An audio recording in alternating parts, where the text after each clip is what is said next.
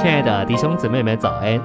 今天早上，让我们一起来读第三周周六的内容。今天的经节是以弗所书四章二十四节，并且穿上了新人，这新人是照着神在那实际的意义和圣中所创造的。十三节，直到我们众人都达到了信仰上，并对神儿子这完全认识上的义，达到了长成的人。达到了基督丰满之身材的度量。晨星喂养，神的定制是要得着一个人彰显他，并且替他掌权。旧人没有达到神的这个定制，但神已兴起新人顶替旧人。我们的神绝不会被击败。如今正是他完成新人以实现他定制的时候，这新人要在地上完全出现。神需要这样一个人彰显他自己，并且为他掌权。这新人得成全的时候，就是主来的时候。这得了成全的新人将是新妇。我们需要这样的意象。信息选读：我们乃是一个新人，并且穿上新人。当我们穿上新人，就是穿上了宇宙的新人。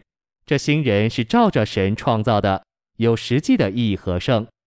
我们必须问各地的弟兄姊妹：你们在那里过教会生活，在主的恢复里穿上新人，你们有没有意义和圣？那个意义和圣就是这个新人的生活。我们今天在主的恢复里要成为宇宙的新人，我们大家都得一同起来，接受基督做我们的人位。我们都接受这一位基督做我们大家的人位。到那个时候。在地上才有一个新人出现，有实际的意义和圣。这一个是召会，这一个是新人。我们有恩赐的人，无论是使徒、申言者、传福音者、牧人和教师，凡有恩赐的，都应该以这个为目标。我们要成全一地一地的圣徒，叫他们众人都达到这个境地，接受基督做我们的人位。召会不光是一般基督徒的集合。召会就是基督的丰脉，召会也就是地上的一个新人。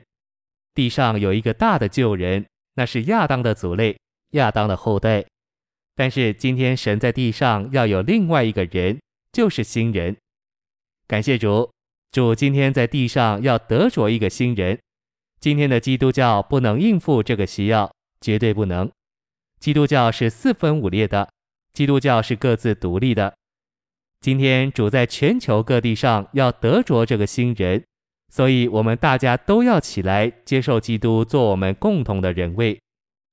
我们若要有一个主张，若要有一种生活，我们不能够仅仅在自己里头来定规，而要在新人里面和新人一同接受基督做人位。